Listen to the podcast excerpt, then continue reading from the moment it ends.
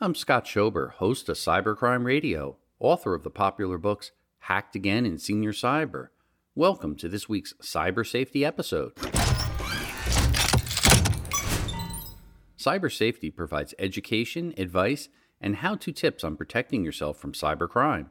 You can listen to previous segments of cyber safety on our podcast at cybercrime.radio. Cyber scams are nothing new.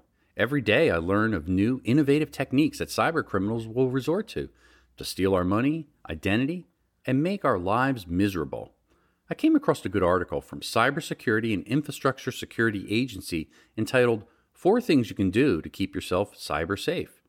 At first, you might wonder isn't this the government agency that protects our nation's critical infrastructure, such as electric grid, water, gas, and sewer? Well, you're correct.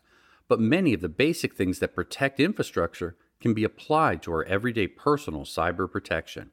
All of us have personal information that is valuable to a cyber criminal and a hacker. These criminals don't need to know how much is in your bank account to want to get in. Your identity, your financial data, what's in your email, it's all valuable. And cyber criminals will cast as wide a net as possible to get anyone they can.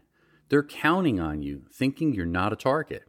They also have time on their hands and will be patient to keep trying and trying until they could find a vulnerability and then they'll exploit it.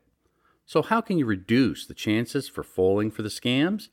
They share some telltale signs to look out for. It all starts with the basics of cyber hygiene easy and common sense ways to protect yourself online. Here are the four things they highlighted that each of us should be doing as a start. First, implement multi factor authentication on your accounts and make it significantly less likely that you'll get hacked. Update your software. In fact, turn on automatic updates. Think before you click. More than 90% of successful cyber attacks start with a phishing email. And finally, Use strong passwords and ideally a password manager to generate and store unique passwords.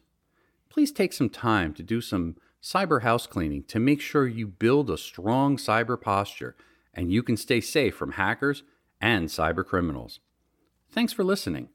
I'm Scott Schober, host of Cybercrime Radio, author of the popular books Hacked Again and Senior Cyber.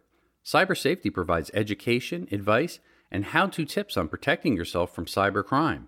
You can listen to previous segments of cyber safety on our podcast at cybercrime.radio.